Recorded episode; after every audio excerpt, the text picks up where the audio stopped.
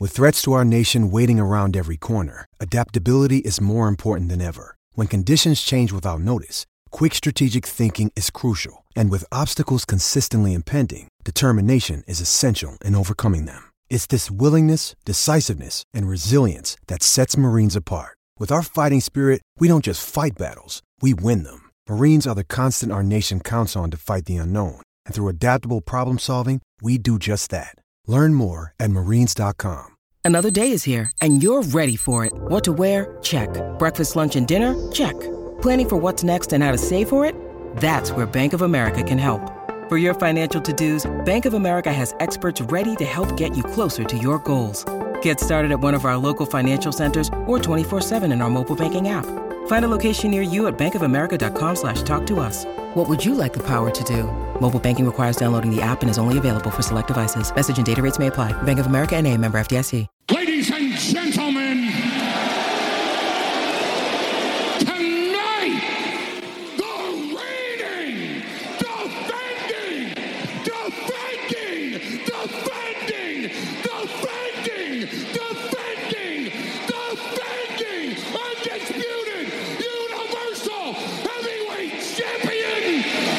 Wildcat Radio 2.0. Bear down, you beautiful people. What's up, everybody? This is Wildcat Radio 2.0. I'm Adam Green. He's Brett Barry, and Arizona is still a member of the Pac-12. So, I mean, there's that, Brett. No news is no news. Yeah, I was going to say we we've talked a couple different shows about what we think should happen, what we want to see happen, but the truth is we really don't know what's going on behind the scenes. There's various levels of you know, it's not just about sports, especially for the Pac-12 schools and the money. I guess ESPN's no longer with the Big Ten, so that could cause some movement otherwise. So, like, I, I don't know. Like, I, I just want Arizona to not be left out of something good, and I don't want them to be put in a bad situation. But I don't know what the best place is for them, and I don't know, you know, I don't, I don't know. I, I don't. Come to Wildcat Radio 2.0. Get something. I I think we've uh, run out of takes, Adam. We've reached the end of takes because we just don't know, and we I think I think most Arizona fans, most Pac-12 fans, are reaching the slow conclusion that was inevitable that until something is announced, we really don't know. Yeah. Um, so, and my my part of me thinks we might not know for uh, another six plus months because if nothing happens soon, it's probably not happening for a while. So maybe we can just kind of put that on the back burner for a little while. All but right, you never know. Yeah, let's do that. You know, but we had to start off the show with something. We are going to talk to Justin Spears in a little bit and get his take on what he's been seeing with Arizona football because training camp, fall camp is more than a week old now. Arizona, the season opener is less than like it's like three weeks away. This is crazy. You know, the San Diego State game, Arizona. You see all the reports. Some good, some bad, but Justin's been down there. He's filed some of those reports, so we're looking forward to talking with him. But Brett, I guess really quick then, so we can save our football talk for Justin, and then after, you want to talk men's basketball? Sure, let's do it. right. As uh, Joe, Joe Lunardi does, did his projections for bracketology for way too early, of course, for 2023, has Arizona as a five seed. And yeah, I read that. I'm like, yeah, okay. like, I could see that. It doesn't bother me. You know, Arizona was a one seed last year, and they were deserving one seed. But so much roster turnover. You know, they lost three starters to the NBA draft. Justin Kier's just ran out of eligibility. And similar to how Arizona was going into last season, where we didn't quite know what to make of them, but we thought they'd be pretty good. That's the same this year. So I don't mind them starting off. Like last year, they started off as an unranked team. People are like, yeah, they're not going to make the tournament, and they rose to a one seed. They won't catch people by surprise this next year because already it's like a five seed's not bad, but there's kind of still prove it that they have to work through. Yeah, much like realignment, we have pulling stuff out of the file here in the first segment of no one really knows. But uh, And we don't want to make this. Enti- I mean, we're going to have a lot of football to talk about. We Yeah. just want to get something. No, but, you know, I mean, yeah, but like, I mean, we lost both it's- listeners already. oh no, tell your Bubby to come back. um, no, I mean, it's not an unreasonable thing as an Arizona fan to see a five seed. I don't think if if you if you told us today that we were going to be at a five seed going into the tournament, I think most Arizona fans would be like, oh, okay. Um, you know, I know like Gary Parrish on his uh, top 25 and one, I think after after the re the reclass of Boswell moved Arizona up into like the mid teens, which you know basically the consensus for this roster as constructed today with bluntly a lot of unknowns in the European guys that maybe are where the upside comes from or the, the health of a Kylan Boswell. Um, you know, that it's kind of that mid-teen to late 20 or mid to late 20s kind of range, which I don't think preseason is should concern or excite necessarily. I feel like the roster is kind of like a Tommy Lloyd roster where we're gonna it's he's got a few Euro guys that are not known quantities. We'll see what it looks like. We think there's a lot of depth. Let's start the drinking game early. Oh, geez, yeah. Um, you know, and so there's there's a lot of upside, but you know, it's I I think this this year's team and the you know based on the talent level we think and hope is there and what the potential for development that is there, I think it's the number five seed is a reasonable thing. That's basically saying you're in the mid 20s, but by the end of the season, you know, you hope for a little bit more. I think it's unreasonable to hope to climb all the way to a one seed like it was this last year, but I think getting into the top 10 or 15 over the course of the year is certainly within within reach. It does show a level of respect that Tommy Lloyd has earned. So not just it, it didn't happen by accident. He had to prove what he could do last season. And granted, like, it goes in because no one looked at Ben Mathurin as a lottery pick going into last season. No one saw Dalen Terry as a first round pick, Christian Koloko as a draft pick, right? Like that wasn't the case for Arizona last season. So there is a sense that Tommy Lloyd can take these players and make them more than was expected. Or he can make them, he can improve the talent on there. Like the players who are there, they can get better. They can play well in this system. With someone like Pelle Larsson, who I think the expectations, like we were talking after last year, like that's a guy who we're looking forward to seeing, and there's a little bit more buzz coming around him, especially he had some of those uh, tournaments that he was in too. Um, so uh, Dama Ball, right? Like there's starting to be a few signs through the off season where these guys are still playing basketball, competitive basketball, and they're looking pretty good. So that's not to say Arizona's going to be a one seed again. Like to your point, it would be it'd be ridiculous to have that as the expectation. Like no one should ever expect to be a one seed every season. This isn't football. Like this isn't Alabama, right? It's basketball. It's hard to play an entire season, stay healthy, win enough games to be a one seed. But there's every expectation that Arizona is going to be in the tournament and going to be a good basketball team. And if you're a good basketball team and you're in the tournament, as we know, anything can happen. So, you know, it's kind of fun that they don't go to the season with those Final Four or bust expectations. But at the same time, they have the look of a roster that if things go right or if players are as good as they could be, they're going to be a force to be reckoned with once again. So, you know, men's basketball, it's, you know, it's August. So we're still a little bit of ways away from them playing. Of course, another basketball news, Adia Barnes was in the hospital. It sounds like she's out and doing okay. That is good to see because, you know, she's terrific and we want her healthy and I'm sure, you know, you, know, you never like to see your coaches in the hospital. I'm sure she was treated by five-star doctors and nurses because she surrounds herself with five-star talent at all times. Absolutely so.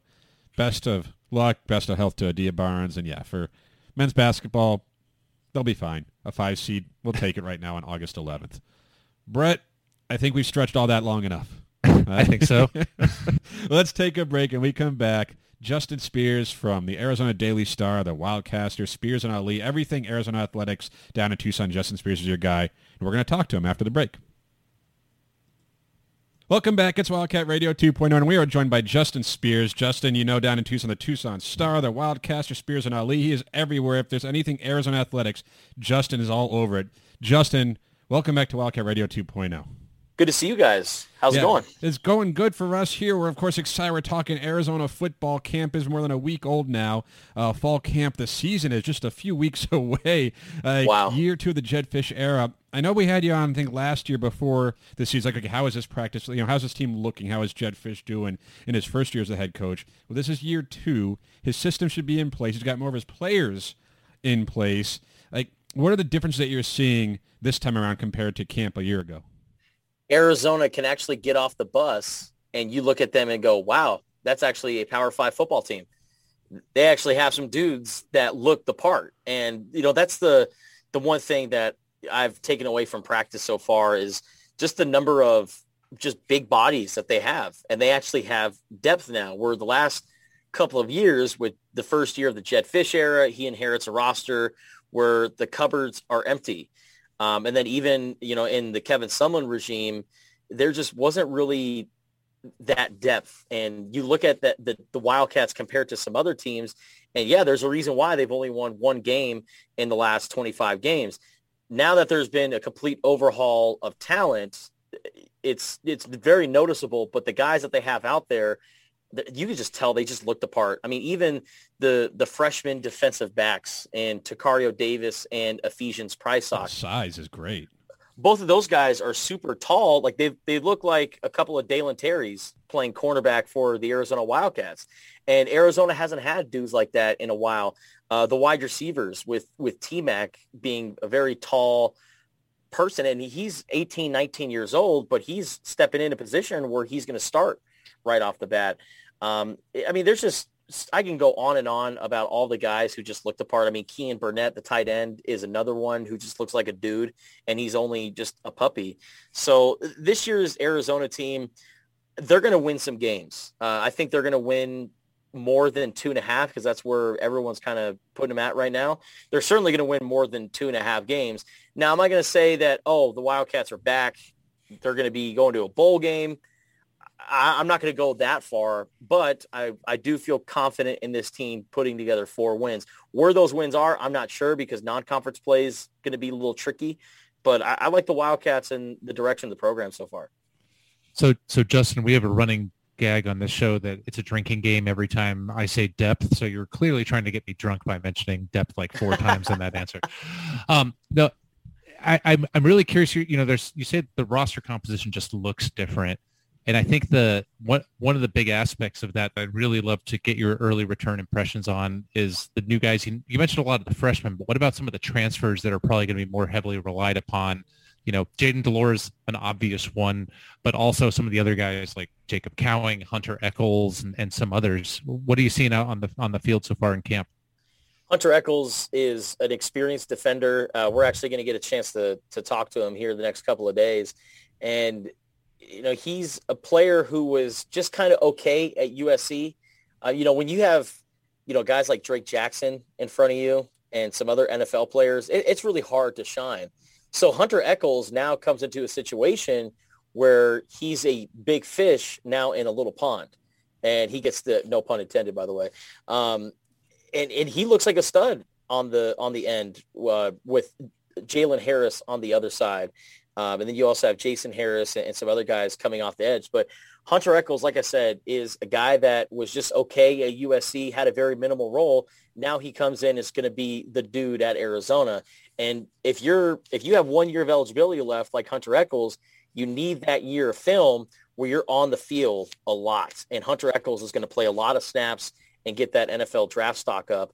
Uh, but going to the other side of the ball on offense – uh, Jacob Cowing is a, a, stud at wide receiver, um, a kind of a late bloomer in high school um, and college for that matter, because there's, there's, a reason why he went to UTEP, uh, but he killed it at UTEP. And then after a couple seasons there, became one of the most highly touted transfers on the market.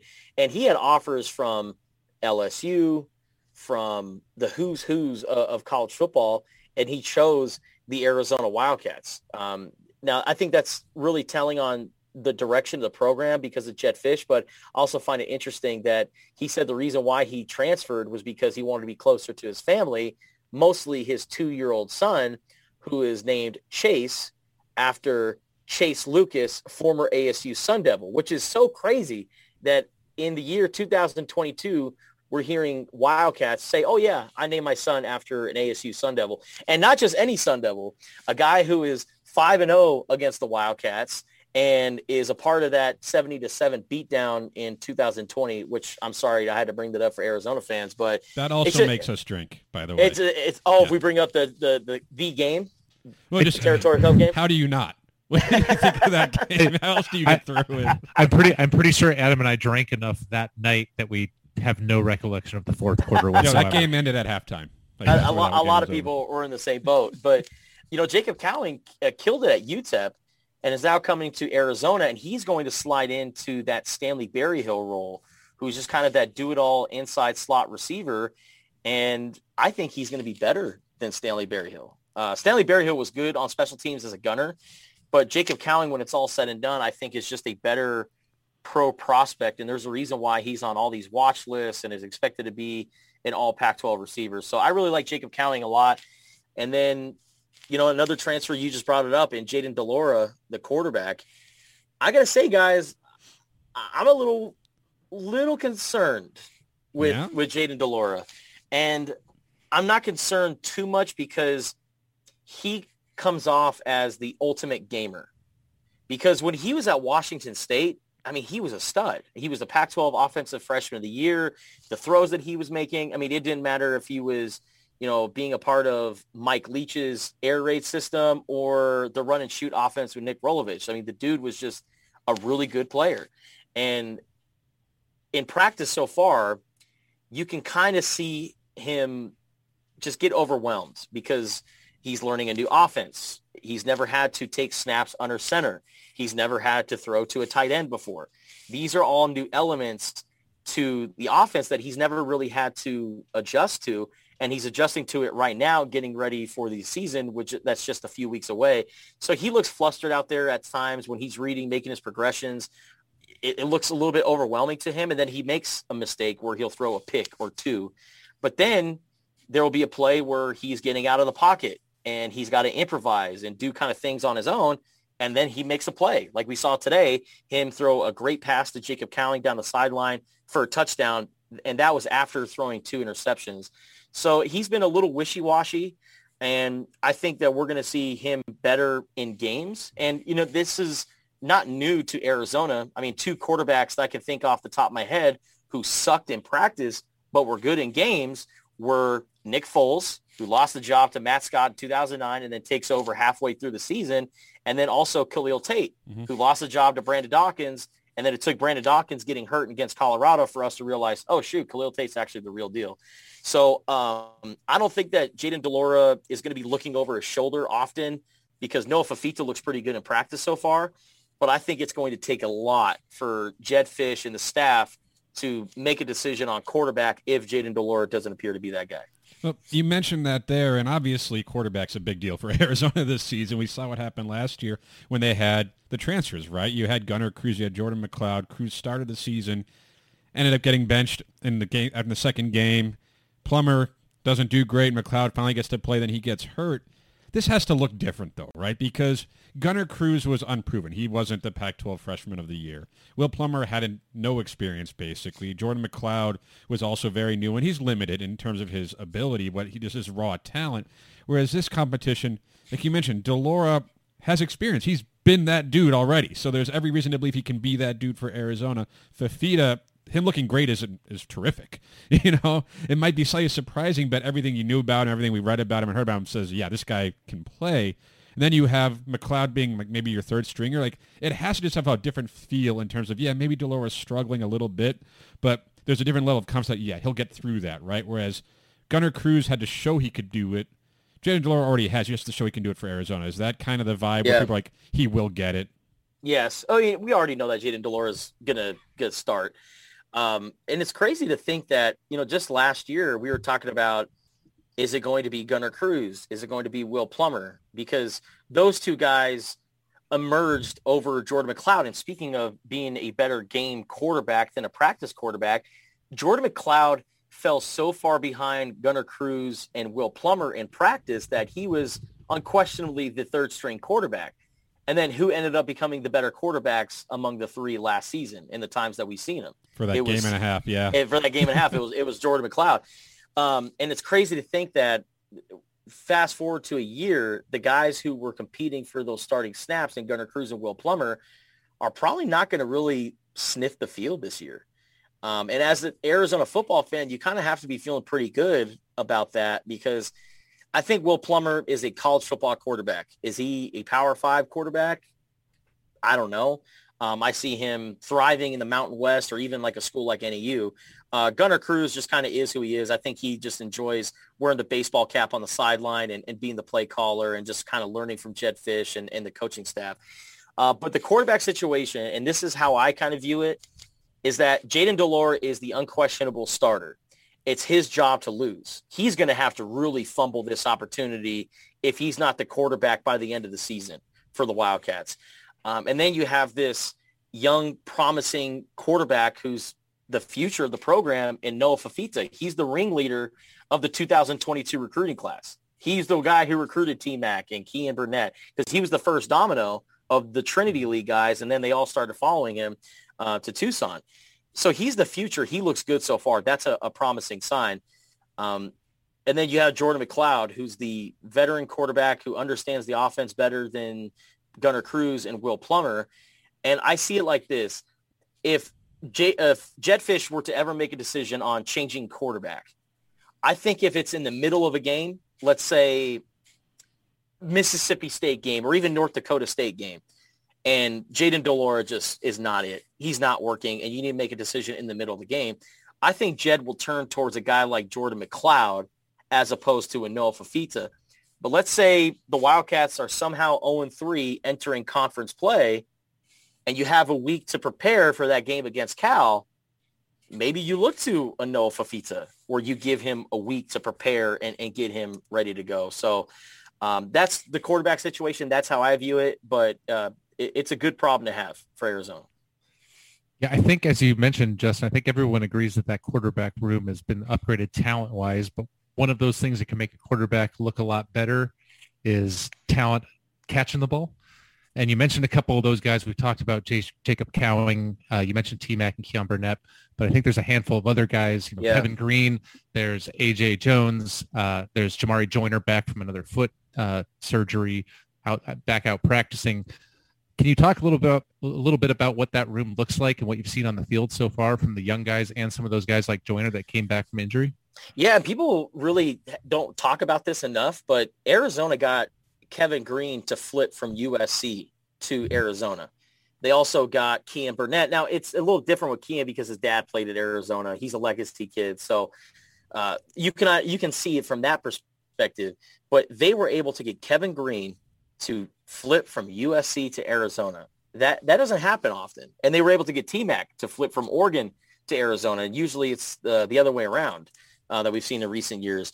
Uh, but Kevin Green is is a stud. You know, he's coming in at that the number two group, but the Wildcats have just no shortage of players. And Kevin Green, AJ Jones, uh, you know, even Rayshon Speedy Luke, who's a running back but can also catch out of the backfield.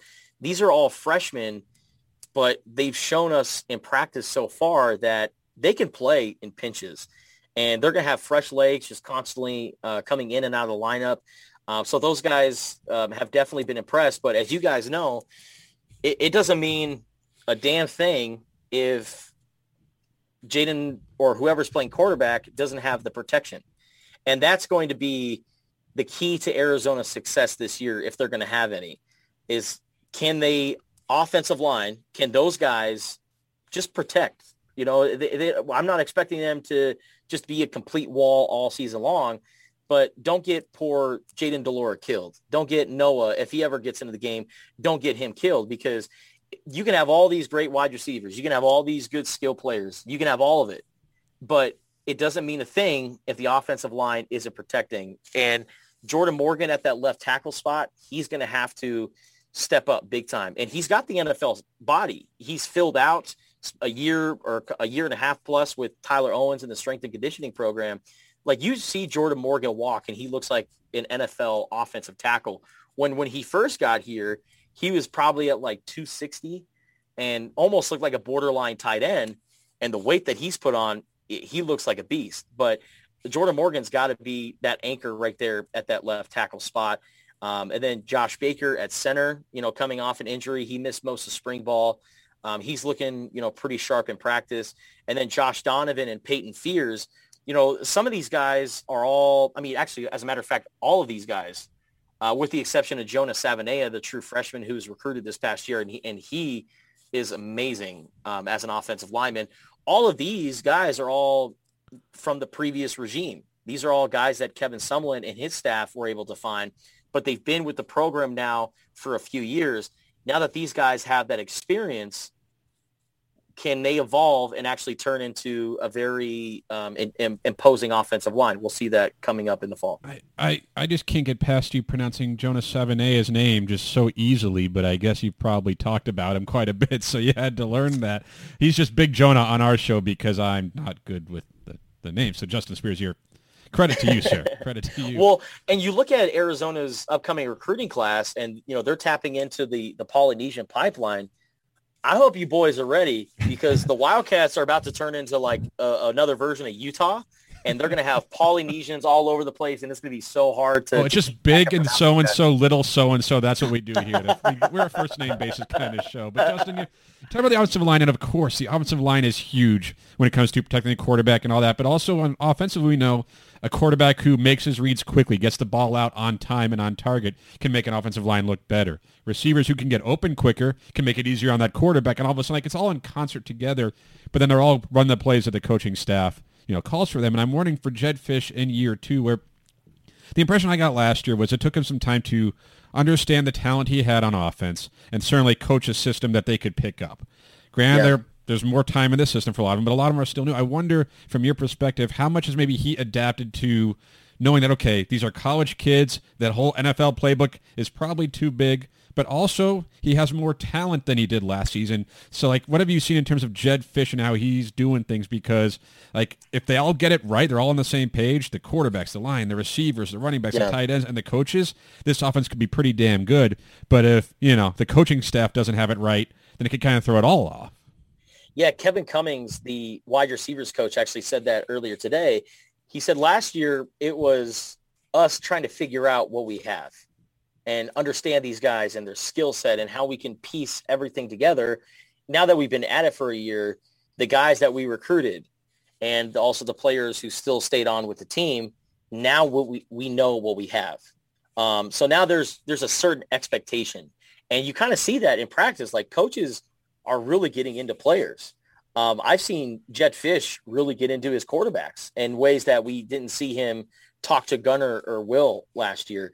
So now that these guys have been at it for over a year and they've been able to assemble the roster and get all the pieces in place, now it's grooming these guys and getting them ready for the upcoming season.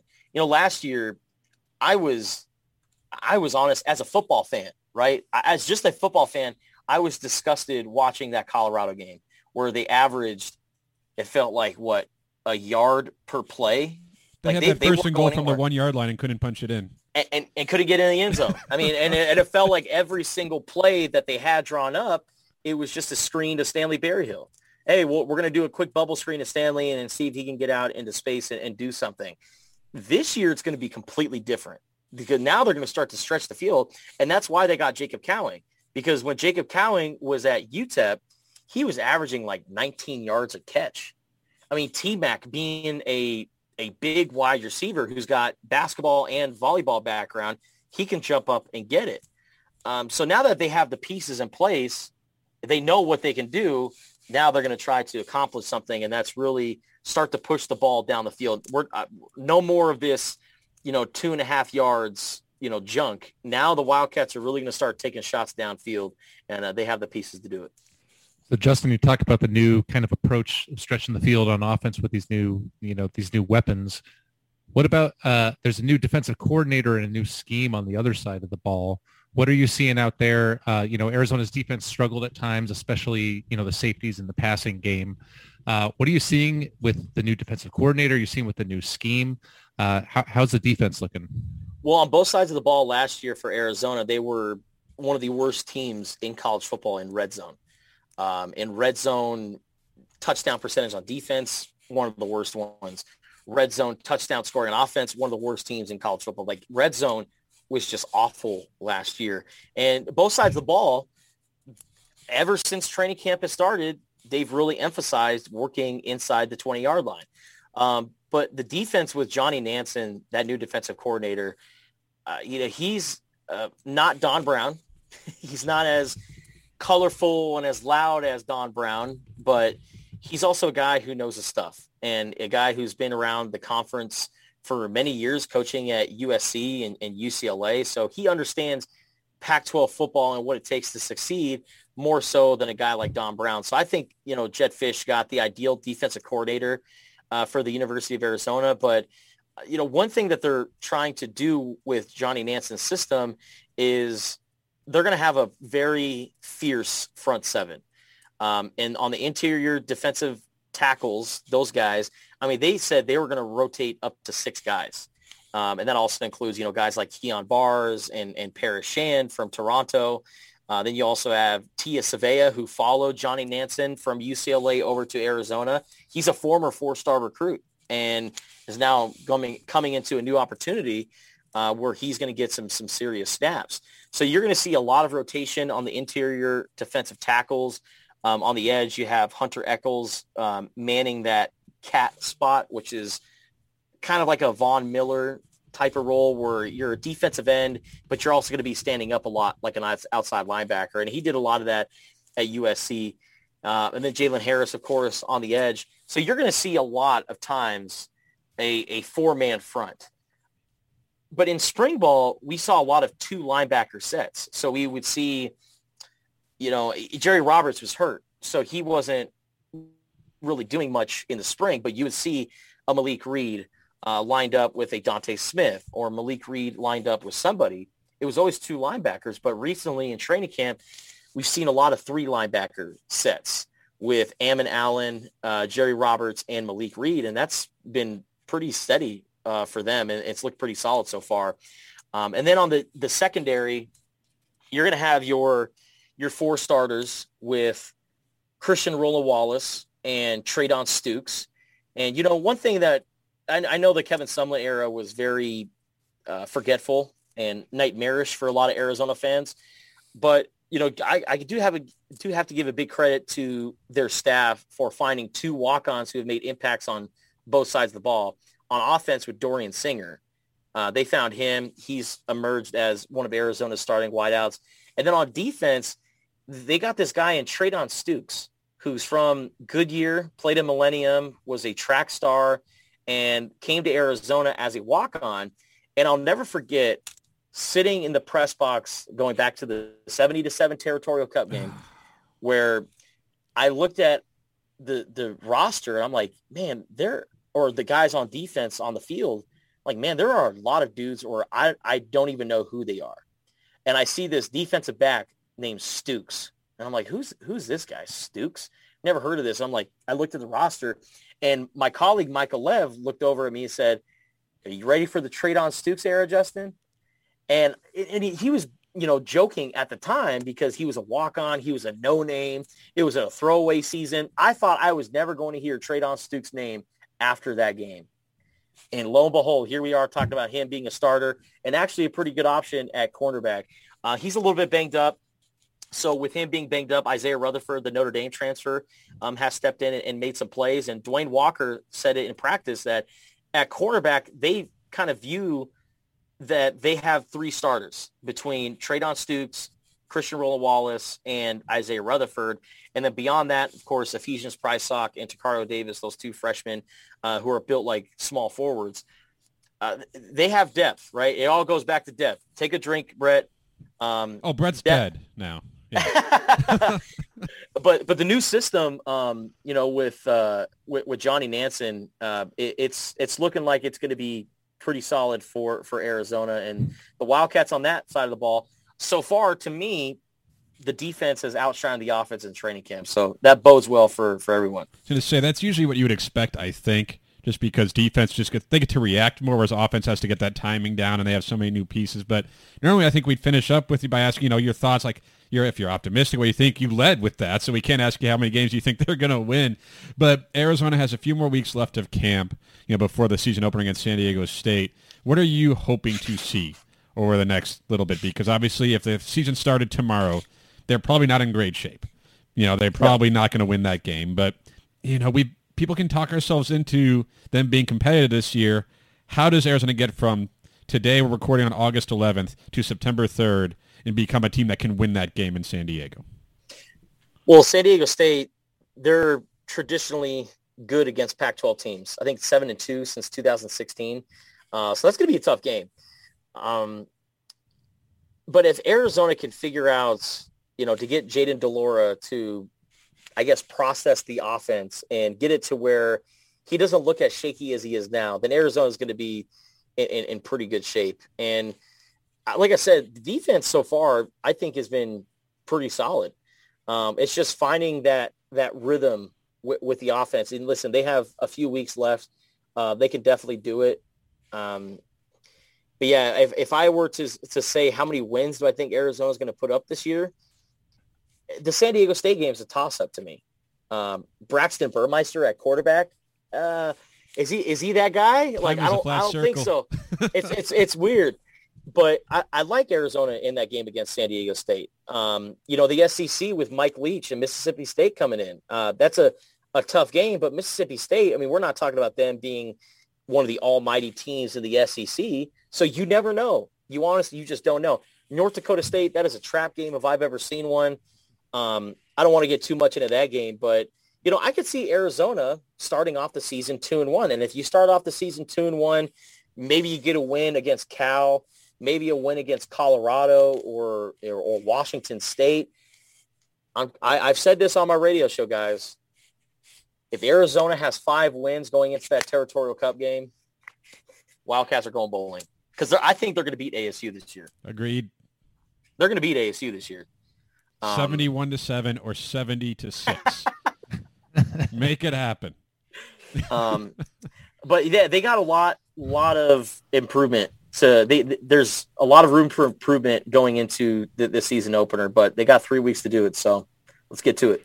All right, that's Justin Spears, Justin Esports on Twitter, Tucson Star, the Wildcaster, Spears and Ali. Before we let you go, anything you want to plug? What should people be tuning in or logging in? Or I, you have so many different mediums that people can find your stuff, so I don't even know what word to use. Yeah, so my colleague and I, Michael Lev, um, you know, we we love covering Arizona football. So check us out on Tucson.com. Uh, and if you don't want to subscribe to the Arizona Daily Star, you can uh, download the free Wildcaster app off the App Store and Google Play and check us out there. And then also uh, be sure to uh, check out Spears and Ali podcast wherever you listen to podcasts. There you go. So that's Justin Spears. We'll have you back sometime. Thanks for your time today, though, on Wildcat Radio 2.0. Good to talk with you. How about that depth, huh? Brett's Thanks, already dead, but when we come back, hopefully we can revive him because we have some more football to talk about. I'm fine. We're back. Thanks again to Justin Spears for that conversation because Brett, you know, he's one, he's just a delight to talk with. he's really fun. Big fan of Justin. He is, except for he's clearly trying to get me drunk with all that depth talk. Yeah, he's trying to kill you. And like you're alive. This is good, by the way. Brett Brett lives. um, but no, Justin also does a great job. He covers the team, and he's just around. And it's great to get that perspective because, you know, I the thing I asked, like, I was curious of how different things are this season, right? Because we went into last year, and you're like, okay, new coaching staff, not a whole new roster necessarily, but you know, some optimism. It's different this year, like you said. Like the players look like they belong on a Pac-12 field. They look like the type of athletes that can win games at this level, and even the quarterbacks. He mentioned how Jayden de Laura hasn't been amazing, but there's no reason to think he won't get to being where he needs to. Right? Like last year, you didn't know if Gunner Cruz could do it. You didn't know if Jordan McCloud could do it. You didn't know if Will Plummer could do it. Well, you kind of know that de Laura can. The question is, how long will it take to get him there? And then seeing what Fifita's doing, that's great too. like you can never have too many good quarterback options. Like we saw last season, Arizona needed all of them. So And you then never some. have too many guys who can you can count on to play a game, to go in for a series, to go in for half, whatever the case may be. And if Noah Fifita's a guy waiting in the wings, great. like there's nothing wrong with that. Yeah, let's let's not forget that last year's only win, last the last two seasons only win, Arizona uh, at quarterback saw snaps from one of their starting wide receivers and a walk-on in that one win they've had in two years, right? So it's a it's a different place for for where that room is at. The talent level is just dramatically upgraded. Um, you know, we'll see if anybody transfers out. Will Plummer's, you know, recovering from I think shoulder surgery. So, but if you're if you're getting down to uh, a Will Plummer on this depth chart, it's a different thing.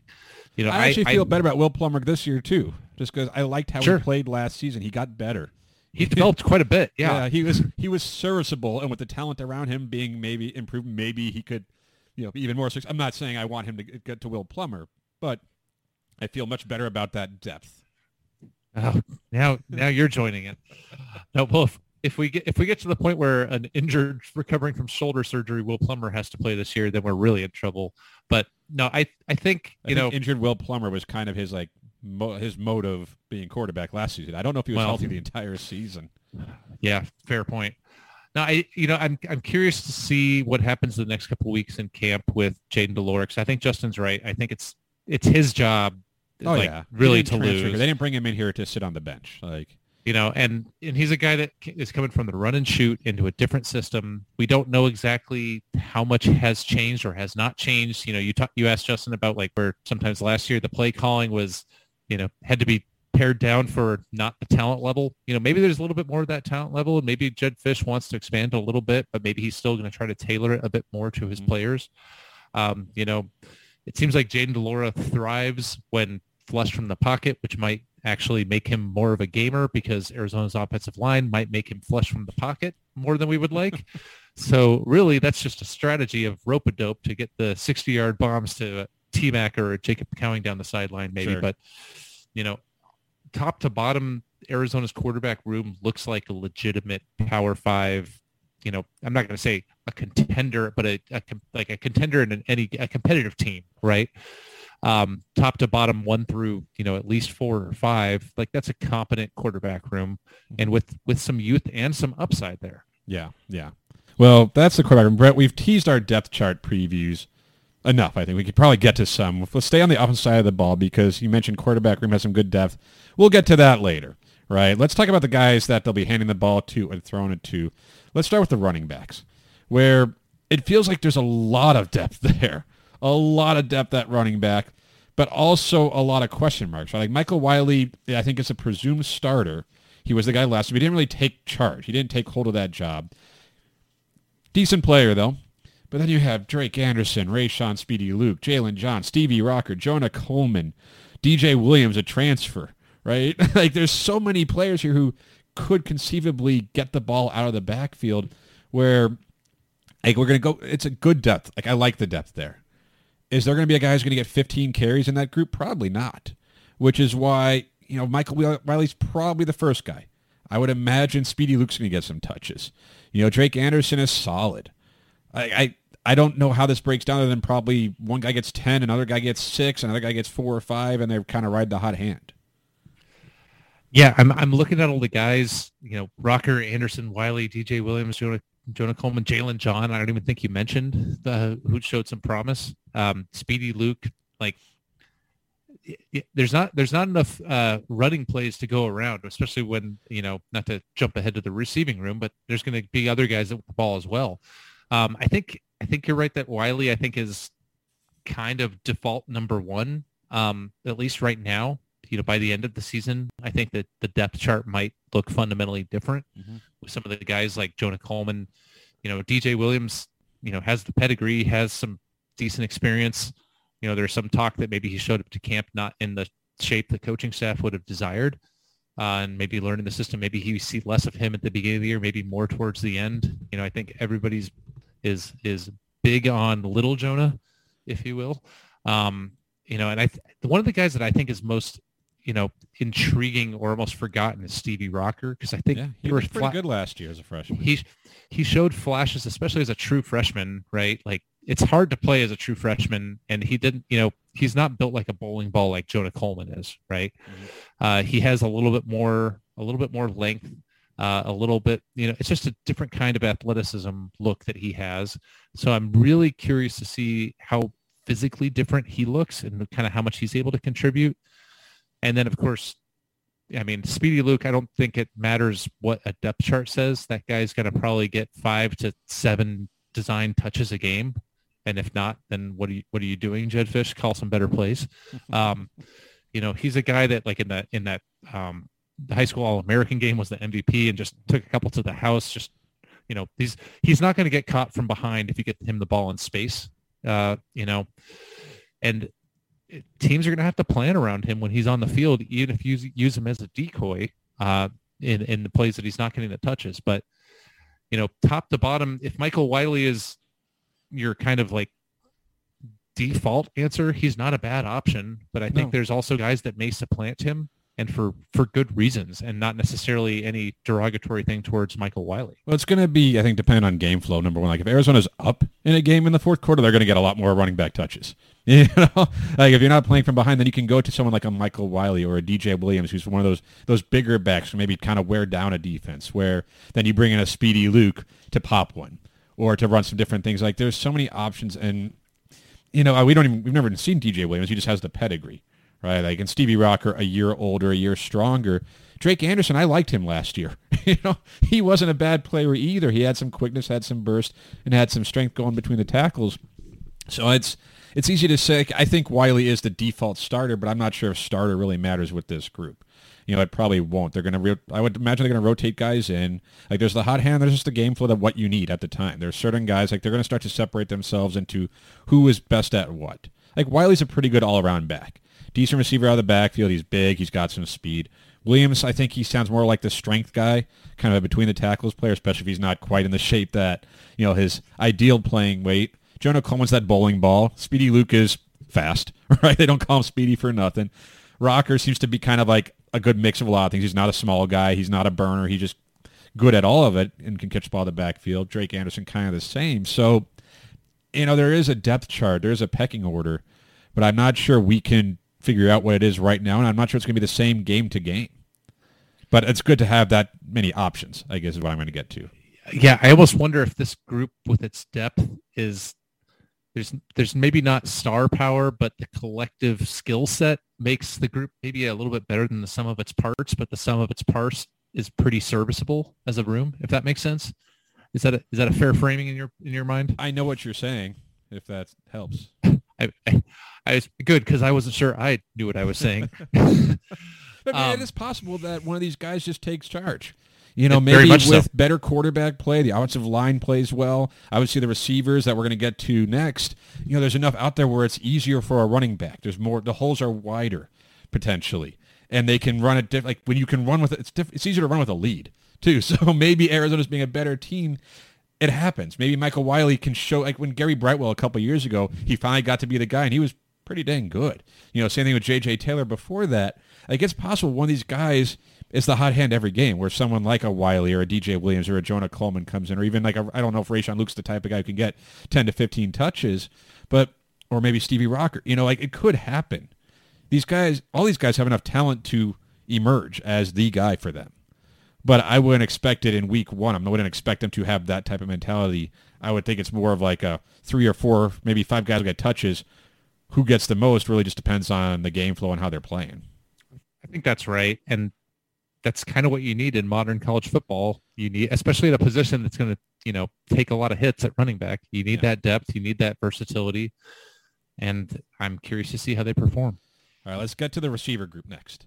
Brett, that's when a lot of people are understandably excited. You got T-Mac, you got Jacob Cowing, who are two starters. That's already been determined. Dorian Singer looks like another starter. And again, I, we say starters, how many receivers are going to be on the field at a given time, right?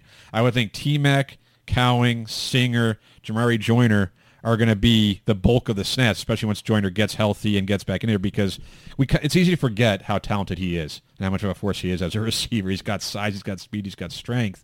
But then you have Kevin Green, who Justin mentioned, like people are mentioning having a really good camp.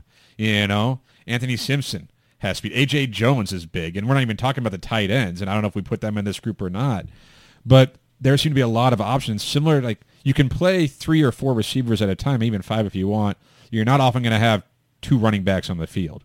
So in terms of snap counts, a lot of these guys are going to be out there, but there's only one football to go around. But similar to running back, this is a good problem to have, only not similar to running back. There's legit star power in this group. Yeah, first off, I'd like to, you know, encourage people to go back when we talked about the recruiting class. I think somebody asked what was a, a low-key steal, and I, I was on the Kevin Green train uh, a long time ago. I'm a Kevin Green hipster, I guess is what I'm saying.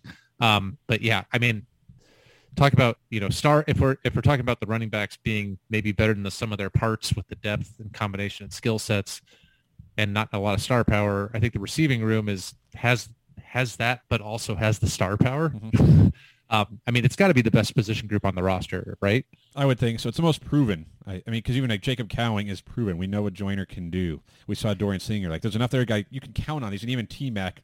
Okay, I can live with that. like without knowing what he can do as a college football player, I'm confident he'll be pretty good. well and, and look at the guys that we're not even talking about much that probably will see some snaps but we don't you know i, I don't expect a ton from them guys like aj jones and anthony simpson Yeah. in years past, those guys would be like like AJ Jones in a year that we don't get T Mac. We'd be like, hey, we got a star wide receiver A coming big up as a receiver who can play. Yeah. Yeah, and like in Anthony Simpson, is might be one of the most athletic guys on the roster, right? And he's gotten some decent experience. Yeah. Got a little And- run last year. and if and if you want to throw Speedy Luke in as kind of a receiver at times too, it's like you know again there's going to be a lot of mouths to feed, but but boy you can see you know not just the, the talent level and the depth, but you can also see like you mentioned the pecking order like you can see who's the successor at each of these positions even or if somebody takes a snap off and it, doesn't fall off that much like you know Jacob Cowing is going to get backed up probably by eight, Kevin Green right? Or maybe Speedy Luke like Jacob Cowing's awesome and there's there should be a big drop off there for most Arizona rosters in the past few years and you know I don't think there is you know Anthony Simpson to Dorian Singer or Jamarye Joiner to Dorian Singer I don't think there's not much of a drop off there or even AJ Jones to T Mac AJ Jones is is big and talented. You know, he's maybe a little lanky. Um, you know, it's it's going to be curious to see uh, with with a new quarterback and these guys, and they're going to. I'm curious to know, especially in the early games, if they're going to really try to establish stretching the field. Then that's a different thing, especially for young guys and a new quarterback that don't have a lot of um, experience working together, mm-hmm. other than in camp, to see how well that meshes. Because boy, if if if that kind of relationship works between Jayden de Laura or whoever's passing the ball and these receivers, especially for those deep passes, works well, it really opens up a lot of things for the the offense in general. Um, but yeah, I, I am not going to lie, Adam. The the wide receiver room has me has me pretty hyped. Yeah, well, one thing I like is the size and just a varied skill set because you have someone like Cowing who's fast, Kevin Green is fast, Simpson is fast. Then you got the big guys, T Max, Singer, AJ Jones, Jamarye mm-hmm. Joiner is kind of like a combination of all of that. When you're down in the red zone, which has been a, we've read about it, we've heard about one of the strongest emphasis in campus because of they were terrible in the red zone last year. Well, when you have big targets like this, when you're not having to throw short of the end zone and hope that they can get in, when you can throw it into the end zone, you have one a quarterback in de Laura or Fifita or whoever it is who's willing to take that chance because you have a six-four T Mac. You know, like that that matters. That helps. Uh, AJ Jones, another big receiver. I think he's what six three, six four. Six four. Like when you have players like that in that part of the field, it makes it a lot easier to throw the ball up to them. To say, I'm going to give it. I got one-on-one coverage there. I'm going to give it. You know those back shoulder fades that people do, other teams do, have done. You know, th- those are football plays that help in that part of the field because maybe uh, Kevin Green isn't the guy from between the 20, you know, 20 in the goal line in the red zone. But between the 20s, the middle of the field, yeah. Like that speed is huge. But when you have a T-Mac, you have a Dorian Singer, you have an A.J. Jones, you have a Joiner, and I know Cowing, he's not the big guy, but he's kind of like a Berryhill. He can get open even with this shorter mm-hmm. field. Like, they should be better. Like, there is star power. And like I mentioned to Justin, too, when it comes to the quarterbacks and the offensive line – these receivers are the type that should be able to get open, and if they're not, they don't necessarily need two steps on the defensive back to be open with the wingspan and the catch radius that a guy like T Mac has, or Cowing, or Joiner, or Singer. So the quarterback should be able to get the ball out sooner, because yeah, they may not be three steps beyond the cornerback or whatever. They're still open. They'll still make a play on that ball. It's not going to be picked. So having that kind of talent will hopefully give that kind of confidence to the quarterbacks where it's just all going to look better. You know, it's not going to be any one thing. It's just going to be, okay, how many teams have two good cornerbacks? How many have three? You know, is a safety getting up on Cowing in the slot? Is a linebacker getting up on him? If you have a quarterback who could take advantage of that, oh boy, Arizona's going to put up some points. Yeah, I'm curious to know your your answer to this, Adam. In in the ranking the receiver rooms in the Pac-12, where do you put this receiver room? Yeah, I don't know everybody else's. So that's a fun. That's, I can't answer that question. I don't know the context of the rest of the conference. I, don't know. I, I, what I can tell you though, with Arizona, I mean, it's it's also kind of tough because we haven't seen the quarterback play be great yet. Like if you assume Jayden de Laura is going to be fine, then you look at this receiver group and there's no weakness. And to your point, there's guys like if Cowing is hurt, you feel like a Kevin Green can slide in there, and he's not going to be the same level of player.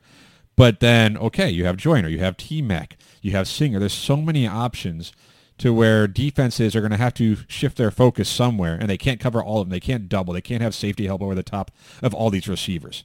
So that's where it's up to the quarterbacks, one, to be effective, and then Jedd Fisch and that coaching staff to game plan and scheme away for someone's going to be open every time. Make sure you find them. And I don't know the last time Arizona had a receiver room like this. You know, Stanley Berryhill was great last season, almost on necessity. They had no one else to throw the ball to for large portions of the season. Joiner was not, you know, he had to play quarterback. and Dorian Singer didn't come on until late in the season. Once Singer got going, the offense started to look a little better. Sure they had did. another weapon, a big receiver who could get down the field. Like those things matter. Now, if Arizona has five of those guys, then I would expect things to be much different. So, like where they rank in the Pac-12, I don't know everyone else's, but I would venture to say that I would put Arizona's receiver group, you know, one through five, one through six, from this season and for the next couple, up against pretty much everyone's. Yeah, just imagine if Jalen Johnson and Majon Wright were still in that room too. I, they left. Where would where would they fit? Like I there is that- only one think- football. They can't yeah. all play and get you know. I think that's yeah, I think that's why they left Adam. And like, that, like and you look at that shows you how good that receiver room is, right? Majon Wright, who we obviously didn't play last season because he transferred, came back, but we saw him a couple years ago, and he looked like he could be a potential NFL player. And who knows what went on there? He has the size, he has the speed, he had the hands, and he's like, I'm not going to find any snaps here. I'm not going to get the ball if I stick around. Like, that's a good sign. yeah, it's I, I very I much think I like. Majon Wright. I liked him a Yeah, lot. But but Wright is now registered to vote in the transfer portal permanently. Um, you know, yeah, it's it's and it. We haven't even actually even talked about some of the. You know, we talked about Speedy Luke being able to line up in the receiving room, but what about a guy like Keyan Burnett? Are we going to go to the tight ends now? Do you want to fold him into this just- one? Let's just fold him into that because I think Keyan right, we're, Burnett. there. we're is a- doing it. I think Keyan Burnett is a good transition to that, right? Like I think Keyan Burnett's going to line up as a as a big mismatch slot, right? Mhm. If you put Cowing, if you if you go, you know, ostensibly four wides, but one of those is guys is a split wide Keyan Burnett, like yeah, who who are you going to cover with Cowing in one slot and Keyan Burnett on the other side, or put them side by side and run some you know intelligent route trees, Yeah. uh, with with with T Mac on the outside, and you know a, another you know a running back that, that we just talked about in the backfield. Um, you know it's it's going to be an interesting thing to see. Plus Alex Lines, the you know the other guy that's like a more Big traditional target. tight end. He's a good blocker. He caught some passes last year, a big target. He looked pretty good.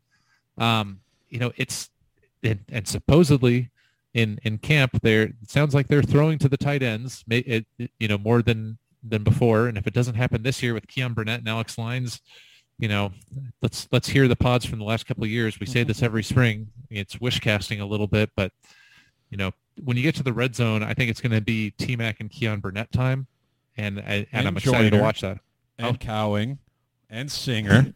and, and, and that, like, yeah, you mentioned the title. Go. Keyan Burnett seems he's a type of weapon, four star guy. He looks like a tight end where he's not necessarily the blocking guy, but I know he's been working on his blocking. But he's that big. He's like a Rob Gronkowski type. Not he's not as big as Gronk, but a, the guy's a tight end, but he's basically a receiver. Just a giant Yeah. receiver who's going to punish. He'll punish cornerbacks. He'll outrun linebackers. You know, these are mismatches all at the skill positions that Arizona potentially has. And granted, like USC has good players, right? you know, Utah has good players. So it's not going to be like Arizona's going to walk in and be like, yep, they're exponentially more talented than their opponents. But there's enough weapons in this passing game and in the backfield running game where it's like, yeah, they can play. You know, Speedy Luke has Pac-12 speed. Jacob Cowing is, can obviously play at this level. T-Mac was going to go to Oregon for a reason. You know, Kevin Green was going to USC for a reason. These are high-level athletes that Arizona has at positions where when you have high-level athletes, it helps. You know, when guys who can actually get open. hot take No, like guys who can get open. How many times did we watch last season where it's like, well, they're not getting rid of the ball. Well, who are they going to throw it to? Yeah, they'd show like the all 22 or the the sky cam. You're like, yeah, there's no one open. And sometimes when they're not open, you have to throw them open. Like sometimes, hey, just make trust your receiver to make a play. I would imagine Jayden de Laura and Fifita and McCloud and whoever's uh, at quarterback will trust these guys to make plays. And that's part of the thing in the red zone. It's a tighter spot. They're not going to be wide open. No one can be wide open unless there's blown coverages where actually you figure these many this many weapons there might be. But Right. it's just it's easy to get excited about the skill guys and then you go, well, as long as the quarterbacks are okay and the offensive line's okay, right? And like we talked with Justin, they all go together. But I'd have to think that the quarterback is proven to be effective, right? We know Jayden de Laura can mm-hmm. play. The offensive line, if nothing else, is experienced, and with a better quarterback and with receivers who can get open quicker, the offensive line is going to look a lot better too. At which point it's up to Jedd Fisch to scheme. Like if he can't scheme this offense to being not just competent but pretty good, then something went wrong. Yeah, I think that's right. Uh, for a supposed offensive mastermind and head coach that's a play caller, um, I think you know not just scheming. I think a very a very early tell for this roster and this the skill positions we've talked about um, will be red zone efficiency. right? You know, I think there's going to be more chances for big plays with the with the talent we talked about, with the speed on the outside, and and with Speedy Luke wherever he's going to line up on the field. But you know, between T Mac, Keyan Burnett, uh, Jamarye Joiner, healthy, AJ Jones, even as a as a potential you know tall target. If the the woes of last year was clearly what Jedd Fisch and the staff wanted to to to get away from in the red zone, and you know if if the if they struggles continue early this year, then that's then that's going to be a big red flag. Mhm. Um, you know, it's it's new talent, it's young talent, but that's going to be a big red flag. But you know, as as Justin I think said, there's there's going to be no excuses from the talent level perspective anymore. It'll just No. be maybe some experience. Yeah, and that you can tell in his experience. The guy turns the wrong way, lines up wrong, runs the wrong route. That that happens. But the size and the skill is there for the skill positions, running backs, receivers, tight ends, to be effective, to be the type of players who, yeah, Arizona should be a much better offensive team this season. Like we can put it that way. Um, Brad, I think that'll do it for our position breakdowns, our depth chart breakdown. We're still like three weeks away from this season. We got to get to the offensive line. We got to get to the defensive side of the ball. We'll take care of all that over the next couple of weeks. Of course, we'll try to bring on more guests who are who can talk Arizona football with us because it's just fun. You know, this is an exciting time. Arizona. The last two people we've talked to, Justin McAleese and Justin Spears. I guess it's all the Justins now. We're getting them out of the way, but there is legitimate reason for optimism, if not reason to predict greatness. You know, and for Arizona, when you're coming off a one-win season, four wins sounds amazing because it is, and it's not unrealistic to think that they could get there. Especially, you know, we just talked about two position groups that are like, well, three that are like, yeah, those are Pac-12 level. Those are good, high-quality positions on this team that have depth to where it's not they're not one injury away from just falling apart. Where that was always, you know, that wasn't necessarily the case in previous seasons. Or or last season with the quarterback room, it was falling apart and then had like four injuries and Yeah. it really fell apart. So we'll get to those more position previews over the coming weeks. Of course, like I said, more guests we'll have to talk Arizona football. Everyone, thank you for listening. Make sure you're finding us on iTunes. If you find us on iTunes, subscribe, leave us a review. We would appreciate that. If you use Spotify, don't worry, you can subscribe there too. All good. We'll take it. Uh, you can find us on Twitter at Wildcat Radio AZ as always. If you have any questions for us or you just want us to talk about something on the show, tweet to us. Like we'll we'll try to get to it, you know? Um, but otherwise, we appreciate you listening. We'll catch you next week. And until then, remember to bear down. Bear down.